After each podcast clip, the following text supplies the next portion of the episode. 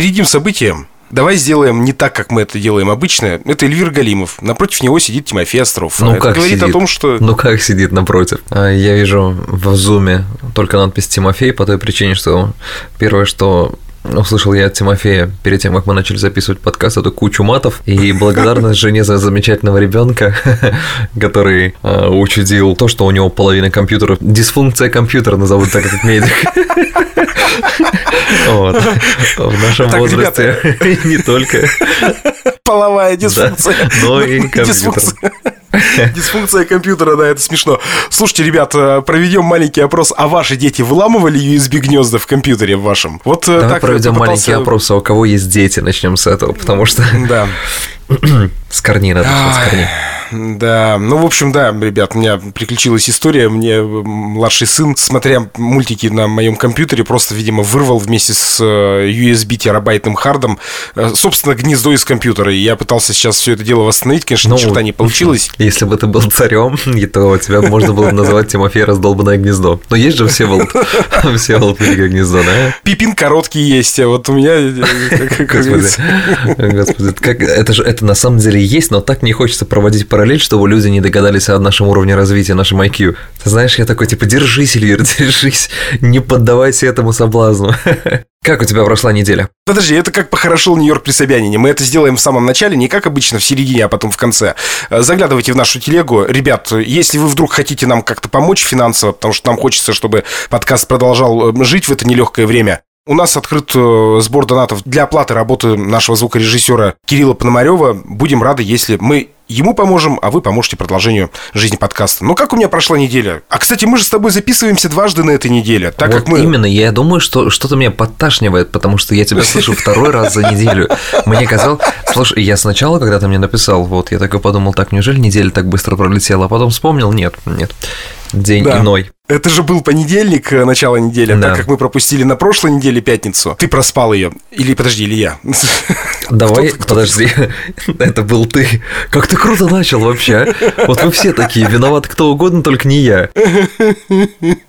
Сразу... Охренеть, просто, это ты проспал. Ой, слушай, Попрошу ну давай... твоего ребенка выдрать второе гнездо. А, да, у меня, кстати, там еще два гнезда сзади остались, с задней стороны.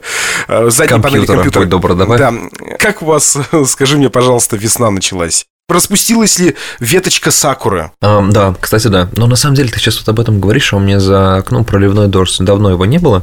И вот он сейчас прям вот ливнем идет, и поэтому я сегодня даже в такую погоду не выходил из дома вовсе, знаешь. Я. Кстати, слушай, ты часто пользуешься доставками еды домой? Потому что я понял, что я здесь могу... Ну, не то, что прям на пальцах руки посчитать, да, но я редко вспомню, чтобы я ходил в супермаркет для приобретения чего-либо. Это, наверное, мой некий холостяцкий образ жизни, и я постоянно все заказываю на дом. Ты знаешь, я заказываю домой только роллы, именно доставку. В принципе, доставкой еды не пользуюсь, потому что все в шаговой доступности. А после того, как произошла там пару недель назад утечка информации из, у Яндекс.Еды, да, да, я и вовсе не хочу пользоваться Яндекс.Доставкой, в смысле, любой доставкой. Нет, не так часто. Хотя, слушай, а заход был, как будто бы у нас сейчас будет интеграция, да? Но и после этого ты так жестко обломался Яндекс.Едой. Я думаю, что Яндекс теперь долго к нам не придет на интеграцию. Да. Ну, вот минус один на клиент.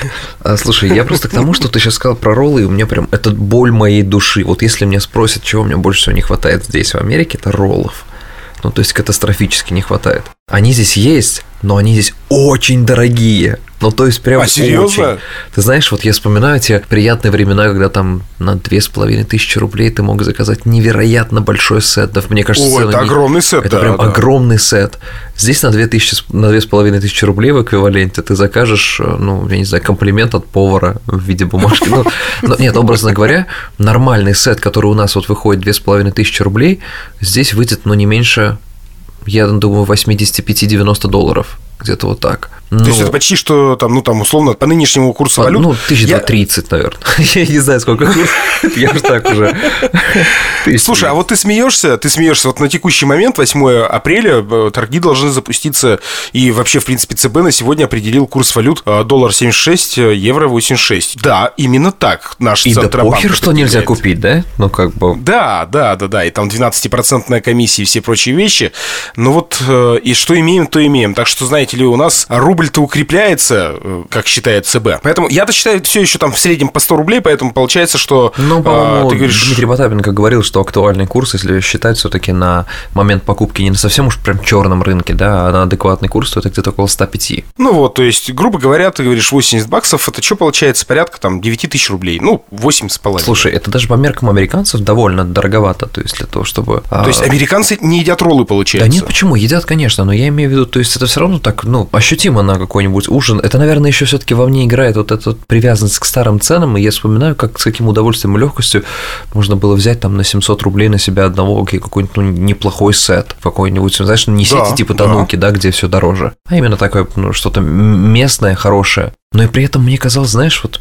закаты были лучше, роллы были вкуснее. Вот, знаешь, как вспоминаю, в ностальгию уходя. Но нет, на самом деле, сахар слаще. Мне так удивляло всегда у нас в России сочетание двух культур, у нас всегда роллы шли с кальянами. Это просто дорожно-транспортное происшествие арабских стран с Японией. То есть, а кто был первоначальным таким идеологом того, чтобы столкнуть лбами арабов и японцев? Такой, слушай, а давай еще кальян поставим, ну ты же все-таки вот роллы. Прикинь, какой довод должен был быть сильный. И потом вот это вот, когда они закуривали кальян, говорили, все-таки молодцы арабы, что изобрели роллы. Это японцы крутые, что с кальянами так разобрались. Я-то, знаешь, я как человек, который до сих пор роллы ест вилкой, ну вот есть у меня такое пристрастие. А, ты старовер, да? Да, да, я, я, мне вообще без разницы, с чем роллы употреблять, будь то там кальян, водочка, э, вино. Здесь запикать прям сразу. Вот это, знаешь, Райдер Билана. Роллы. Слушай, слушай, а ты скажи мне, у вас в Самаре была какая-то своя сетка, там, я не знаю, которая делала роллы? Ты просто про Тануки вспомнил? У нас их было много, да, на самом деле, но Тануки был первым рестораном, который появился, и, как сейчас помню, он был прямо перед моим домом. И ты знаешь, у меня был эпичный случай, когда ты приходишь в ресторан, который для тебя нов, и более того, это был какой-нибудь, наверное, две тысячи седьмой год, когда особо не было культуры у нас ходить в ресторан для того, чтобы просто поесть. Все-таки ходить в ресторан в две тысячи седьмом у нас – это сходить в ресторан. То есть, это, знаешь, такое событие немного. Ага, вот видишь, все-таки это говорит о том, что Россия-то процветает, встает с колен. Отлично. Так вот, слушай, мне кажется, когда-нибудь вот эти вот мои шутки и угрозы на эту тему просто, знаешь, аукнутся в, реаль, в, реальный, в реальный выпуск, когда я такой: Тимофей, Тимофей. А где Тимофей? Нет, и я включу а, момент, как а, Роуз Доусон говорит Джеку Доусону в «Титанике»: «Come back! Джек, вернись, come back!» Вот. И у меня был случай. Я пришел, короче говоря, в Тануки, и первое, что ты там помнишь, там мужчина с, хотел сказать, очень длинным чайничком. Ну да, там так и есть, помнишь, с очень длинным таким вот носиком у чайника подходит к тебе и наполняет тебе комплиментарную чашечку чая. И потом на твой стол ставят полотенце, горячее полотенце, которое завернуто в ролл, можно сказать так. Вот, пахнет оно мятой. И я смотрю и не понимаю, это так сильно похоже на какой-то рис, потому что полотенца были свежие и белые. И я сижу, помню, в своем две тысячи седьмом, наверное, и думаю: так, если чай налили, это комплимент, а это пахнет мятой, это, наверное, тоже комплимент. И я смотрю по сторонам, и, как назло, ни у кого это на столе не находится. Я думаю, что делать? И я уже и так, и так, и так, и как-то вот где-то вдалеке увидел, что мужчина вытирает руки, но я сразу сделал пафосное выражение лица, знаешь, типа, я просто ждал, пока, пока оно остынет, потому что, ну, я не люблю горячим полотенцем руки вытирать. Я сам думаю: придурок, ты чуть не захавал рукомойник, просто, ну... Ну да, это был мой первый поход в... Слушай, ну ресторан. Подожди, у тебя был еще иной выход в этой ситуации. Ты мог горячим полотенцем начать оборачивать ноги по бабушкиному методу. Опять же. Слушай, я горячее полотенце съесть хотел, чего ты от меня хочешь у меня. И, ну а потом, знаешь, я очень быстро приучился есть роллы палочками. Я вообще по-другому не могу. Любую азиатскую там еду я ем палочками, потому что мне так удобнее, это реально кайфово. Ну, а ты, Тимофей, что? А что я? Я вот ты про ролл-то вспомнила. У меня тут много лет рядом с домом тоже находился... Рольня? Из... Рольня, да. Сушевок. Такая тоже достаточно крупная сетка. Мне кажется, у вас наверняка тоже сушевок была. Тоже должен быть. И вот вчера я видел, как их вывеску снимают. Вот. Да. Ну, то есть, вот это вот ощущение в новых реалиях, когда... Ну, он, мне кажется, десяток лет просуществовал здесь у меня под боком. А вчера сняли вывеску.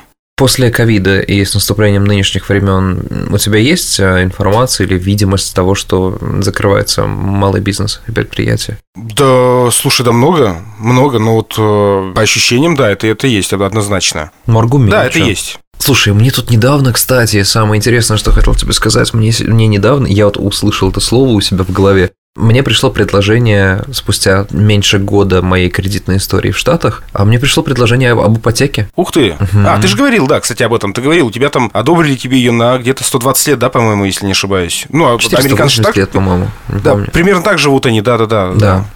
Нет, ну там гораздо меньше, по-моему, где-то лет пятнадцать, что ли, ипотеки.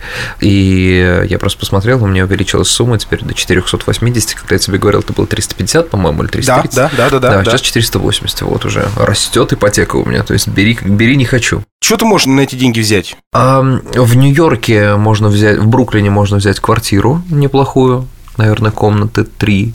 Две. Вот, в Манхэттене ничего особо хорошего, хотя самая дешевая недвижка, как мы с тобой разговаривали, была там, по-моему, за сто восемьдесят тысяч долларов. То есть что-то можно взять, но не вот уай. Какое-то типа помещение консьержа получается. Примерно, ну нет, оно будет и по размерам нормально, просто такой очень бабушкин ремонт, очень бабушкино здание такое. Угу. Вот. Но если говорить о отъехав, например, там в тот же самый Нью-Джерси или в Пенсильванию, там можно брать дом за эти деньги, прям дом. Ты ну, готов уже? Нет, нафиг, я не хочу, правда. Американский стиль жизни, по крайней мере, довольно молодого человека, это когда тебе не тридцать шесть, я тебе скажу так, вот. Он все-таки для меня больше такой удобно-кочевнический, потому что здесь арендовать недвижимость намного удобнее, приятнее, не привязываться к одной локации, учитывая мои грядущие планы, то есть и деятельности, и жизни, то я точно не хочу обременять себя недвижимостью в каком-то городе. Ты сейчас про Силиконовую долину, да, я правильно понимаю? Ну, стремлюсь, то есть я не говорю, что я хочу там в Кремниевую долину, вообще-то Кремниевая долина, а не Силиконовая, Кремниевая. У нас, знаете ли, у меня с чем ассоциируется, это... то так и называю, как бы... Силиконовая долина – это все ведущие каналы Муз-ТВ. Женского пола, да, Силиконовая. Вот я и говорю, да, с чем ассоциируется, да. Так и называем. Ну, потому что он называется Silicon Valley, и поэтому все такие, о, Силиконовая долина. Ну, силикон же это кремний, здесь силикон, поэтому надо звать ее так. Слушай, ни в коей мере не хочу в Кремниевую долину переезжать, потому что там настолько неоправданные цены на, на все. Потому что официальный порог малообеспеченного человека там – это сто семьдесят тысяч долларов в год. То есть, если это услышит кто-то из, друг... из любого города Соединенных Штатов Америки, они офигеют. Включая что... Нью-Йорк. Включая Нью-Йорк. Потому что, если ты зарабатываешь в Нью-Йорке сто семьдесят тысяч долларов в год, ты можешь себе позволить очень неплохо жить. Ну, прям довольно неплохо. А если ты живешь в Кремниевой, то… Прости, ты нищеброд. Ну, в самом, самом эпицентре, конечно. Кто все-таки люди, которые живут в Кремниевой долине? Ну, это, конечно, айтишники. Это, конечно, айтишники, просто если мы говорим про низшие звенья цепочки айтишников, да, то у них как раз зарплаты ранжируются где-то там сто двадцать, сто пятьдесят, сто семьдесят тысяч долларов в год. Ну, как бы не низшая категория, но окей, низшая там типа сто двадцать - сто пятьдесят для Силиконовой долины, как ты говоришь. А если говорить про каких-то неплохих прям специалистов, то их зарплаты могут быть четыреста - пятьсот в год. Они работают все в каких-то организациях, ну, типа там Google, я не знаю. Но такие, да? Такие зарплаты предлагают, конечно, именно организации, именно компании крупные. Если ты фрилансер, то вряд ли у тебя будет именно такой выхлоп. Да и к тому же работать на компанию. Я всю жизнь был фрилансером. Слушай, сейчас я понимаю в Америке, что такое, насколько круто работать на компанию. Насколько много всего тебе компания дает взамен того, что ты не фрилансишь. Это такой вот гарант реальной стабильности и, знаешь, такой очень высокой стабильности, потому что компания тебе дает, во-первых, полноценное платное медицинское страхование, я имею в виду платное со стороны компании, то есть, грубо говоря, ты, ты можешь… Для Америки, сам понимаешь, медицинское страхование – это, типа, прям очень круто. Они тебе дают пакеты бонусов, они тебе дают официальную зарплату, оплачиваемые выходные, больничные, праздники и все такое, грубо говоря, как у нас, но это только планочка сильно выше, если мы берем какие-то хорошие сферы. Вот у меня есть друзья, которые работают финансистами, ну, финансистами на уровне бухгалтерии в компании. К сожалению, они трудятся в пять раз, наверное, больше, чем любой айтишник. Ну, вот, ну, опять же, не будем всех под одну гребенку, большинство айтишников, но зарабатывают они сильно меньше, сильно меньше. Поэтому ай ти – новая нефть, довольно давно уже. Такой вывод у меня напрашивается. Получается, что сейчас фрилансеров в США, ну, даже если мы возьмем сферу ай ти, их меньше, чем людей, которые все-таки трудоустраиваются в какие-то крупные организации. Я тебе вообще не могу так есть... слету сказать, но среди моих знакомых айтишников ни одного фрилансера я не встречал здесь. Вообще есть тренд на, на фриланс в США как таковой? Вот я бы так даже сказал. Само собой, но, знаешь, тренд на фриланс сейчас сильно пропал по той причине, что... когда работа благодаря ковиду у многих стала дистанционная, да, то есть фактически некий такой стабильный фриланс у людей. Они могут выбирать место жизни, где им быть. Многие компании так и не возвращаются в офисы. Некоторые ввели гибридную систему, то есть два дня в офисе работаешь, а три дня из дома. Так удобнее большинству, как оказалось. То есть вот это положительное влияние ковида. У меня друг айтишник, он тоже работает в крупной сетке магазинов у нас в, здесь на Урале, здесь в Екатеринбурге находится, и вот он точно так же, мы вчера буквально очень сильно смеялись с ним по этому поводу, я им позвонил где-то в половине второго дня, он сказал, я практически буквально там несколько минут назад проснулся. Он работает со сдвигом графика, да, у него получается работа не на Россию? Или просто такой режим дня? Ему просто так охота. Нет, он работает здесь, у него это уральская сетка магазинов, ее вот буквально недавно выкупил «Магнит», и, но она еще до сих пор под своим брендом пока работает. И он, это я к вопросу об ай ти, то есть он не ходит в офис уже давным-давно, начиная с пандемии, они их пытались вернуть несколько раз в офис, но потом все это потерпело крах, и они так до сих пор из дома и работают. Я говорю, Андрей, ты очень похож на персонажа Лапенко. Вот эта серия роликов «Внутри Лапенко», угу. Я не знаю, ты смотрел, не смотрел? Да, конечно. Там, когда есть момент, мы, я, я уже неделю хожу на работу и ни разу туда еще не пришел. Вот это про тебя. Я к чему это говорю про фриланс? У нас-то наоборот, мне кажется, фриланс как таковой в России только набирает обороты, и людей, которые хотят работать на фрилансе, их становится все больше и больше. Но ты знаешь, будучи, будучи фрилансером, все-таки я понимаю, что мне тогда нравился этот образ жизни, потому что, скажем так, смог я нарастить обороты в своей деятельности, и это фриланс стал некой даже стабильностью. Но я понял, как быстро и легко может порушиться мир фрилансера. Он настолько, ну, как бы уязвим, вот. Но, опять же, это круто, если у тебя есть уникальный продукт, который защищен от всяких перетурбаций в мире, да, например, как это был ковид, как это нынешние условия. Поэтому, конечно, сейчас я отдаю предпочтение такой полноценной работе с хорошим коллективом. Это, к тому же, очень крутая возможность такого культурного общения с именно американцами, работать именно с ними. Хотя, правда ради, невероятное количество в ай ти-сфере не только Америки, но и всего мира – это индусы. Просто ты даже не представляешь, насколько большое количество. То есть я каждый день получаю по сорок-пятьдесят звонков по работе приблизительно, то есть с предложениями работы. И из этих сорок-пятьдесят, где-то, наверное, сорок восемь – это голоса индусов, потому что ты их ни с чем не перепутаешь. Hey, how are you doing, mister Elvir? Are you looking for a job?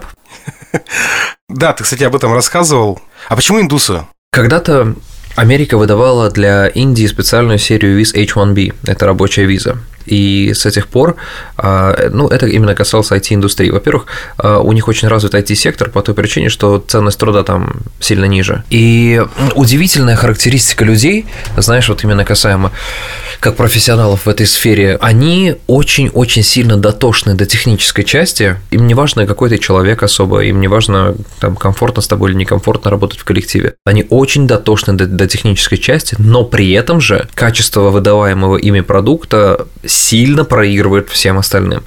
Особенно почему нашим. Так? Я вот не понимаю, для меня это дилемма. Если вы такие, извините меня, задроты в техническом плане, то у вас как бы должно быть, по идее-то, ну, как минимум, хорошо, если даже не лучше. Может быть, у них получается, знаешь, это вот как наш Кержаков. Он все время бежал-бежал до ворот в нападении, добегал, и я это называл у него синдромом Анопка, потому что, потому что он все время добегал до ворот, и, видимо, в какой-то момент очень сильно начинал волноваться, когда он один на один с вратарем оставался, и бил куда-то в молоко, ну, просто там на триста метров выше ворот. Вот здесь такая же история. То есть они, типа, знают метод, как это сделать хорошо, но никогда, когда вот уже до последней стадии там все должно сейчас случиться, начинает трястись руки, и а, у меня был, был любимый мем с Кержаковым, где была его фотография официальной сборной, и кто-то в фотошопе сделал ему раскосы в разные стороны глаза, и там было написано «Ща как пульду».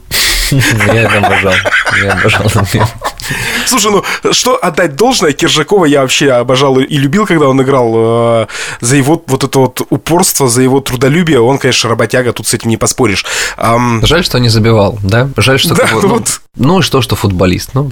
Не все же должны футболист забивать. Да, его бы, его бы упорство да в другое русло.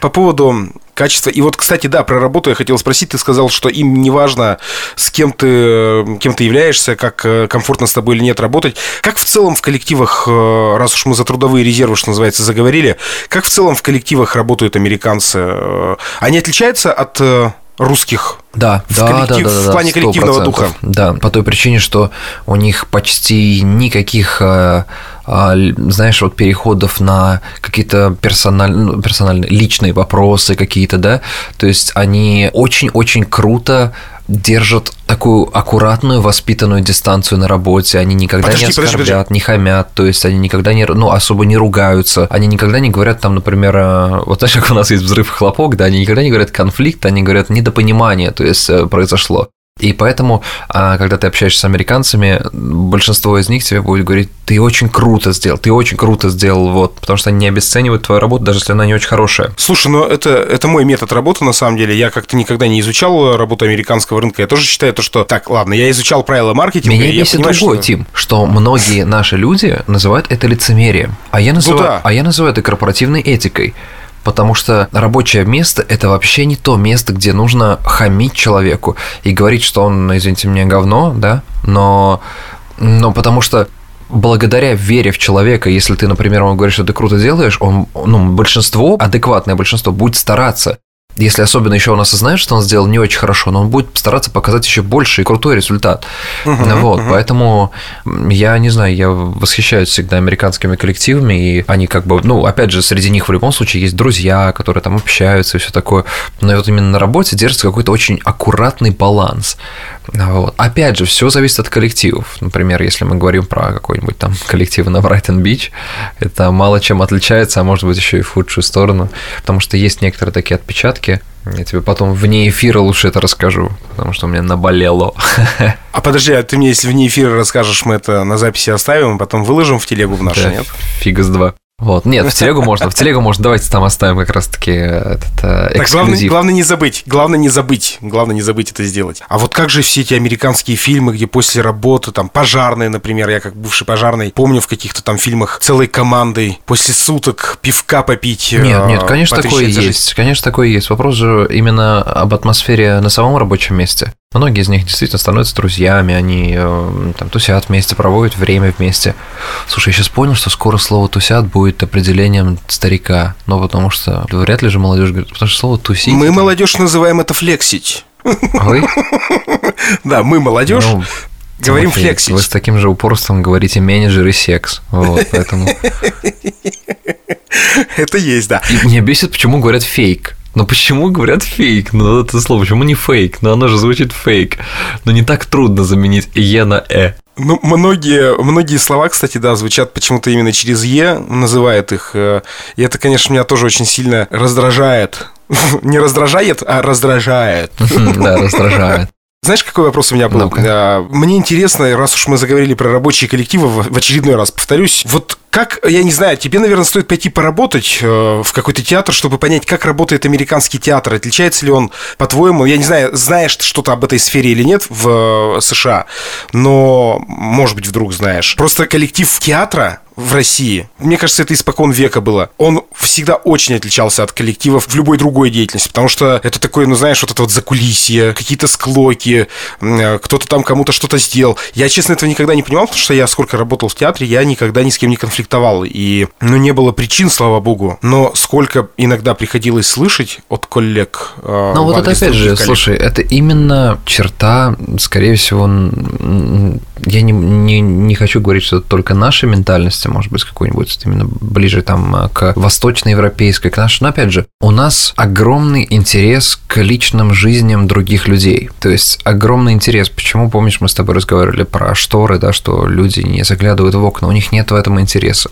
Ты идешь по улице, и пока ты не обратишься к кому-то, тебя особо никто не замечает. То есть, ну, именно не, не рассматривает вот в этом плане. Как и на работе, ну, никому не интересно, то есть американцы, вот в отличие от нас, знаешь, вот мы можем идти с угрюмым лицом, там тебя кто-нибудь спросит, как у тебя дела, ты скажешь, ты что-то так себе, да, никогда ты американца не услышишь так себе, он, я не знаю, он будет с простреленной ногой, да, у него будет взорвана машина, он такой, типа, I'm, I'm good, I'm good, I'm, I'm, I'm awesome, ты знаешь, и так далее, то есть что-то, какие-то, какие-то такие выражения, и я часто, когда прихожу на работу, я чувствую вот это вот какое-то генетическое во мне, я, ну, как как бы с утра я не самый веселый человек, как и многие мы, да, то есть с утра я борюсь за жизнь. Ты сейчас вечером-то, как бы, знаешь, не сильно улыбчив. Да, и днем на самом деле, говно, да.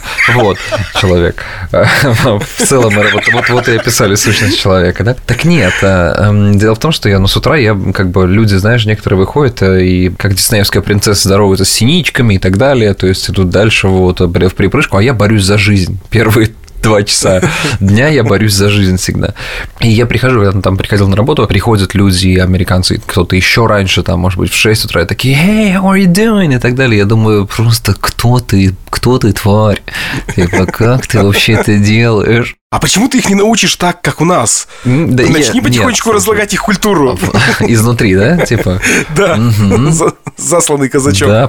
Вот. Ну и это меня всегда удивляло. Это круто. Мне, мне нравится такое вот, знаешь, опозитивливание тебя через других людей. Мне кажется, так и надо. Потому что м- очень правильно делегировать полномочия, знаешь, если излить душу, то это психотерапевт, а не семья, например, да, на которую ты это все льешь. Если все остальные, то есть окружающие, это быть, ну, как бы нейтральным, нормальным таким вот. То есть здесь нет такого, что это искусственное такое поле, в котором нет места эмоциям. Просто американцы же другие, но они в плане выражения эмоций не такие, как мы. Мы... Блин, страдальческие такие люди. Мы умеем это делать, мы ага. умеем это показать. А американцы вообще не про это. Мне кажется, да, здесь лучше даже сравнивать там литературу наших стран, да, потому что американцы довольно молодая нация, и это комбо из всех, знаешь, таких сначала аль- альтруистов, а потом уже и мечтателей, кто приехал сюда. Здесь почва такая, я бы сказал. Тяжело ли с нашим менталитетом вот находиться в... Ну, не послать человека с утра, например, если, в коллективе? Если ты не готов менять свой менталитет и пытаться интегрироваться в другое общество, тебе не стоит думать о переезде, я считаю. Вообще никогда. Потому что, ну, правда, здесь очень много людей, которые переехали сюда, но остались... Они приехали, и раньше они ненавидели американцев там, сидя, а теперь ненавидят американцев здесь. И говорят, что, типа, ну, как бы постоянно бузят и все остальное, вот, знаешь, я мягко еще сказал, то есть и ведут себя по отношению к американцам так. Не знаю, американцы, если жить в их обществе, абстрагировавшись от э, всяких таких клак, типа Брайтона и все остальное, блин, это правда круто, ты учишься ловить счастье в каких-то реально мелочах. Я так кайфую, когда ты ходишь по каким-то маленьким американским городкам, как вот мы на той неделе, например, с друзьями ездили. А, я тебе рассказывал, да, по-моему, на прогулку с этими, с альпаками. С альпаками, вот, да, да, да. В маленьком городке, естественно, население друг друга все знают, да, и когда новый человек, да, они обязательно постараются какое-то внимание уделить или там сказать какой-то комплимент, или же кто-то идет с собакой, люди там чужие проходят, там и поиграют с собакой, там попросят хозяина, можно ли погладить. И вот это, знаешь, это выглядит как для нас, для нас, для россиян, это выглядит как какая-то приторная, киношная картинка из фильма «Шоу Трумана» с Джимом Керри. Uh-huh, uh-huh, вот uh-huh. Это прям так. Но когда ты понимаешь, когда ты уже внутри этого всего, не со стороны смотришь, блин, это так круто, это так захватывает. Я не могу передать свои эмоции вот от этих позитивных вайбов. Я сейчас себе представил, вот ты говоришь, вы в маленький городок приехали, и у меня сразу же, естественно, киношная картинка, как будто бы ты идешь, и вот это вот на одной ноте такая тревожная музыка. И ты проходишь мимо дома, ты говоришь, они такие все улыбчивые, и сидит такая седовласая бабулька, смотрит на тебя, ты приглядываешься как бы в окно в ее глядя, а у нее двустволка в руке. Нет, у меня есть сейчас... контакты неплохого психотерапевта, вот, я с удовольствием с тобой поделюсь, кстати. Я ну, думаю, просто вот... Тим, знаешь, я думаю, что ты... пора. А, поз... Позови жену к трубке, мне надо с ней переговорить. Не уходи, сейчас приедут люди в белых халатах, они хотят с тобой познакомиться. Да, поближе. Слушай, мне почему-то сразу же, вот ты говоришь, что никаких разговоров о личной жизни в коллективе. Естественно, сразу же вспоминается, я буквально недавно пересматривал служебный роман, когда Мымра расплакалась при нем, помнишь, да, на да, крышу. Да, да. Во-первых, меня всегда поражал кабинет Мымры с выходом на крышу в центре Москвы, ну, извините. Когда она цветочки там поливает, и снизу самый вот этот театральный центр Москвы, кварталы, да, я просто всегда... Слушай, ну это же по факту, мне кажется, советская адаптация фильма «Дьявол носит Прада», потому что... Потому что сама идея очень как бы чем-то схожа. Это же практически, я не знаю, чуть ли не, реда... не нынешняя редакция Vogue. То есть это вот настолько, если вот так вот перевернуть, то есть это просто советская... Понятно, что как бы вышло все сильно раньше, но если так вот... Ты понял только что, что это все-таки не наши наконец-то уперли, а я думаю, что кто-то из э, тех, кто создавал фильм «Дьявол носит Прада», посмотрел до этого наш фильм. Само собой, даже перечить твоей информации не буду, ты по-любому прав. И выпей таблеточки от наивности на всякий случай. Да, вообще-то... Слушай, ну была же еще попытка второй экранизации «Служебного романа» с Ходченковой. И, кстати, по-моему, нет, Зеленский там не играл. Господи, не трогайте классику советскую, не трогайте, оставьте в покое. А там играл, там играл Павел Воля. Да, да, и я тоже понимаю, то, что нельзя такие вещи трогать. Эти ремейки, это... Не знаю, это отвратительно, потому что особенно, когда ты видишь ремейки, вот я помню, Тимур Бекмамбетов снял «Иронию судьбы». Как и... ты, вот ты каждый раз по ней пытаешься прокатиться, а я каждый раз пытаюсь отстоять хоть какое-то право на существование этого фильма. Ты что, имеешь честно... в виду Бекмамбетовскую? Да. Когда я смотрел, да. Когда я смотрел, и там появлялась вот эта нативная реклама внутри, это была боль, это ну, была простите, боль. Что... Рязанов не умел так интегрировать в свое время, что уж там. Хотя, ты знаешь, опять же, куча совет, советских фильмов, если ты э, фильмах, если ты обращал внимание, везде практически Аэрофлот. Везде Аэрофлот в советских но фильмах. Ты думаешь, ну, много ты думаешь, что это было именно с точки зрения рекламы? А мне кажется, с точки Абсолютно. Зрения, мне кажется, это было с точки зрения некой такой. Я бы даже назвал это больше не рекламой, скорее в хорошем виде пропагандой величия советской, советской авиаиндустрии. Скорее вот так. Потому что вряд ли это был заказчиком типа Аэрофлот. И... Но просто да, наверное, это, было, это было уже ужасно. Вот, и, ну, то есть для меня, когда видеть рекламу в ремейках советской классики, у многих кинокритиков отношение к советской классике очень такое немного приторное, потому что все-таки это все проходило через цензуру, там есть очень много моментов, которые так или иначе связаны с советским периодом, но я не могу забыть о той эмоции, которую мне приносила советская классика. Я Абсолютно, ее обожаю. Ты что? Для, ну, для меня уже замысел и, я не знаю, в чем этот фильм рождался, в каком, как американцы говорят, environment, я просто не знаю, как это сказать.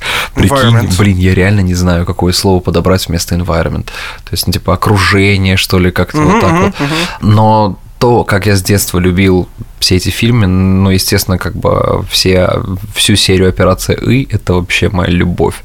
То есть и... Происходит иногда слом стереотипов, вот когда опять мы к кино с тобой вернулись, и, ну, мы наконец-то провели параллели между «Дьявол носит Прада» и «Служебным романом», мы так долго к этому шли.